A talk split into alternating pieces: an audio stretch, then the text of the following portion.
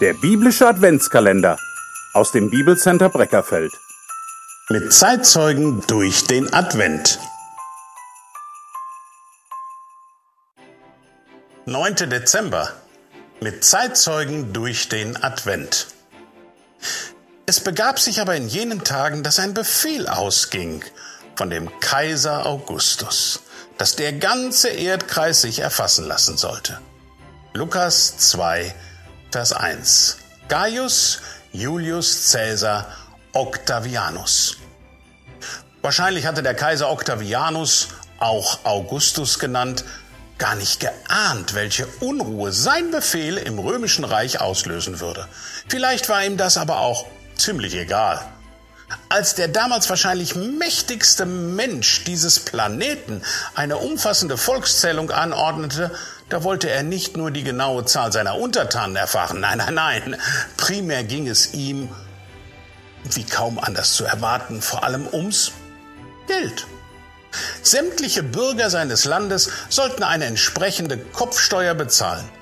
Nach Auskunft von Historikern wurde diese Volkszählung, Zensus heißt es ja heute bei uns, von Region zu Region in ganz unterschiedlichen Jahren durchgeführt.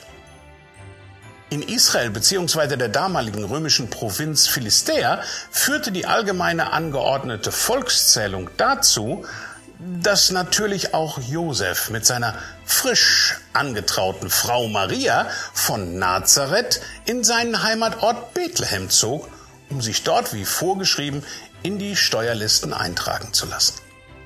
Wie es der Evangelist Lukas nach entsprechenden Recherchen berichtet, wurde Jesus Christus genau deshalb an diesem Ort dann geboren, wie Gott es übrigens schon lange Jahre vorher durch seinen Propheten angekündigt hatte im Buch des Alten Testamentes, Micha 5, Vers 1. Manchmal kann es auch heute durchaus frustrierend sein, wenn man von den zuweilen eigensüchtigen und ideologisch motivierten Entscheidungen der Herrschenden selbst direkt betroffen wird. Gelegentlich reizt das dann zum offenen Widerspruch. Dabei sollte allerdings nie vergessen werden, dass Gott auch die Entscheidungen der Mächtigen letztendlich für seine Ziele benutzt. Damals wie heute. Immer, wenn Jesus in seinem Leben über die politische Macht des Staates sprach, forderte er seine Zuhörer deshalb auf, sich unterzuordnen. Einzig wenn eine Anordnung der Politik eindeutig einer Aussage Gottes widersprach, dann sollte man Gott mehr gehorchen als den Menschen. So sagt es uns Gottes Wort in Apostelgeschichte Kapitel 5, Vers 29.